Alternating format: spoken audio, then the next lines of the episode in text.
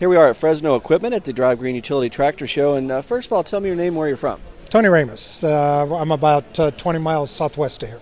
And, and, what do you do? Tell me about your uh, business and operation. Uh, farmer all my life. Started off with cotton and row crops, and uh, now 100% almond almond orchards. Yeah. Well, we're at this uh, event where we're bringing out some of the new utility tractors, and I know we can do some customization on some of those. I've seen some out here. Uh, how do those, or do those types of tractors fit into the, your business? Well, we've been John Deere 100%. We love John Deere. I have 2640, uh, 1976. It was, I believe, the first year that they made a 2640. I've got a 1980 2640. I believe it was the first year they came out with the slant hood. And I've got a, 19, a 1996 2755, which I believe is the last year they made 2755. I also have a 4440 left over from my cotton days that we use still. And uh, these tractors are bulletproof. Um, the uh, the 2640s they're they're running right at one of them's running 10,000 plus hours, never touched the engine.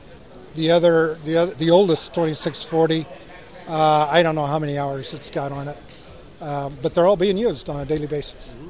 So we, uh, we also have these new utility vehicles like the the new Gators, the XUVs. Uh, do they have an application for your business? They most certainly do. As a matter of fact, uh, Jimmy Perry just uh, demonstrated one to me, and we're very interested in a in a Gator. Well, what do you think about the opportunity to come out and, and have not only uh, your local dealer support here, but people from John Deere uh, to help talk about and let you get on and even ride and drive some of these equipment?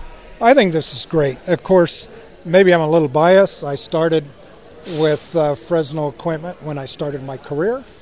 Um, I knew Steve, uh, Steve's dad, uh, Mark. Uh, the salespeople I started with the old timers. We still have one left here, Sam, and uh, Sam and I go way back, and uh, it's always good to see them. But it's it's good to come and, and and be able to socialize with our mechanics and, and our parts people and see them all in one spot. Well, and I'll ask because I think people are always kind of curious to know. Uh, you said you're in the uh, uh, almond business. what's business like? I, am not fami- really real familiar with your commodity. Uh, I wish you would have asked me that two years ago. Um, I guess you might call that we were in a commodity bubble. Um, we had a good run 05, 06, 07.